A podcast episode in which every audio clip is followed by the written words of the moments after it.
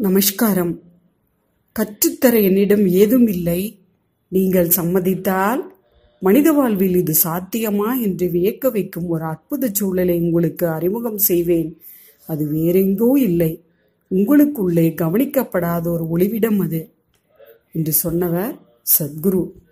சித்தர்களும் ஞானிகளும் வாழ்ந்து அருள் புரிந்த வெள்ளியங்கிரி மலையின் அடிவாரத்தில் ஈஷா யோக மையத்தை அமைத்து பண்டைய யோகிகளின் பாரம்பரிய ஞானத்தை அதன் சாரமும் வீரியமும் துளியும் குறையாமல் இன்றைய மனிதனுக்கு ஏற்ற வகையில் எளிமையாக பரிமாறுகிறார். யோக விஞ்ஞானத்தின் உச்சமான வெளிப்பாடாக தியானலிங்கத்தை பிரதிஷ்டை செய்திருக்கிறார். இன்றைய உலகில் ஆன்மீக பரிமாணங்களை பற்றிய ஒப்பில்லா வல்லமையும் ஆளுமையும் கொண்ட தலைசிறந்த ஞானியாக சத்குரு கொண்டாடப்படுகிறார். அப்படிப்பட்ட சத்குருவின் பாரம்பரியமிக்க குடும்பத்தை தெரிந்து கொள்ளலாமா?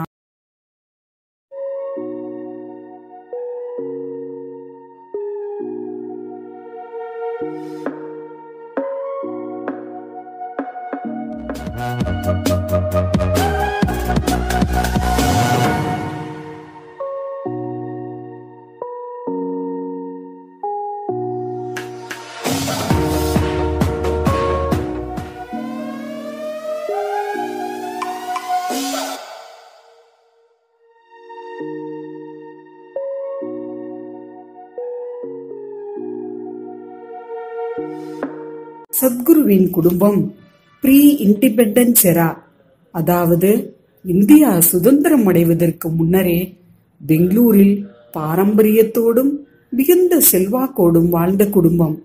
மிகப்பெரிய வணிகரான திரு வெங்கடேஷ் ஐயா திருமதி புட்டம்மா தம்பதியினரின் புதல்வர் டாக்டர் வாசுதேவ் தான் சத்குருவின் தந்தை.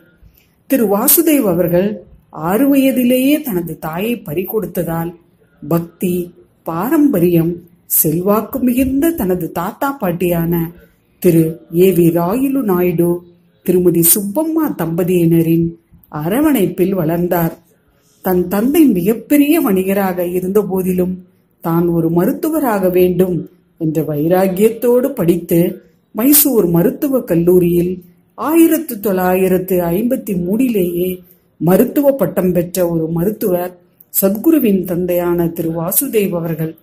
அதே போலவே திரு வாசுதேவ் அவர்களின் மனைவி சத்குருவின் அன்னை திருமதி சுஷீலா அவர்களும் கர்நாடக மாநிலம் சிக்பெல்லாப்பூரை பூர்வீகமாக கொண்ட மிகப்பெரிய பண்ணையாரின் மகள்.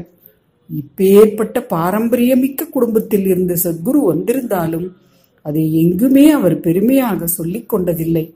ஆனால் அவரின் தன்மையும் ஒழுக்கமும் நேர்மையும் புகழும் மரியாதையும் அவருடைய குடும்பத்தை காலாகாலத்திற்கும் உயர்த்தி பேச வைக்கும் என்பது நிச்சயம். ஒருவரின் குடும்பம் எவ்வளவு பாரம்பரியமிக்கது என்பது முக்கியமல்ல.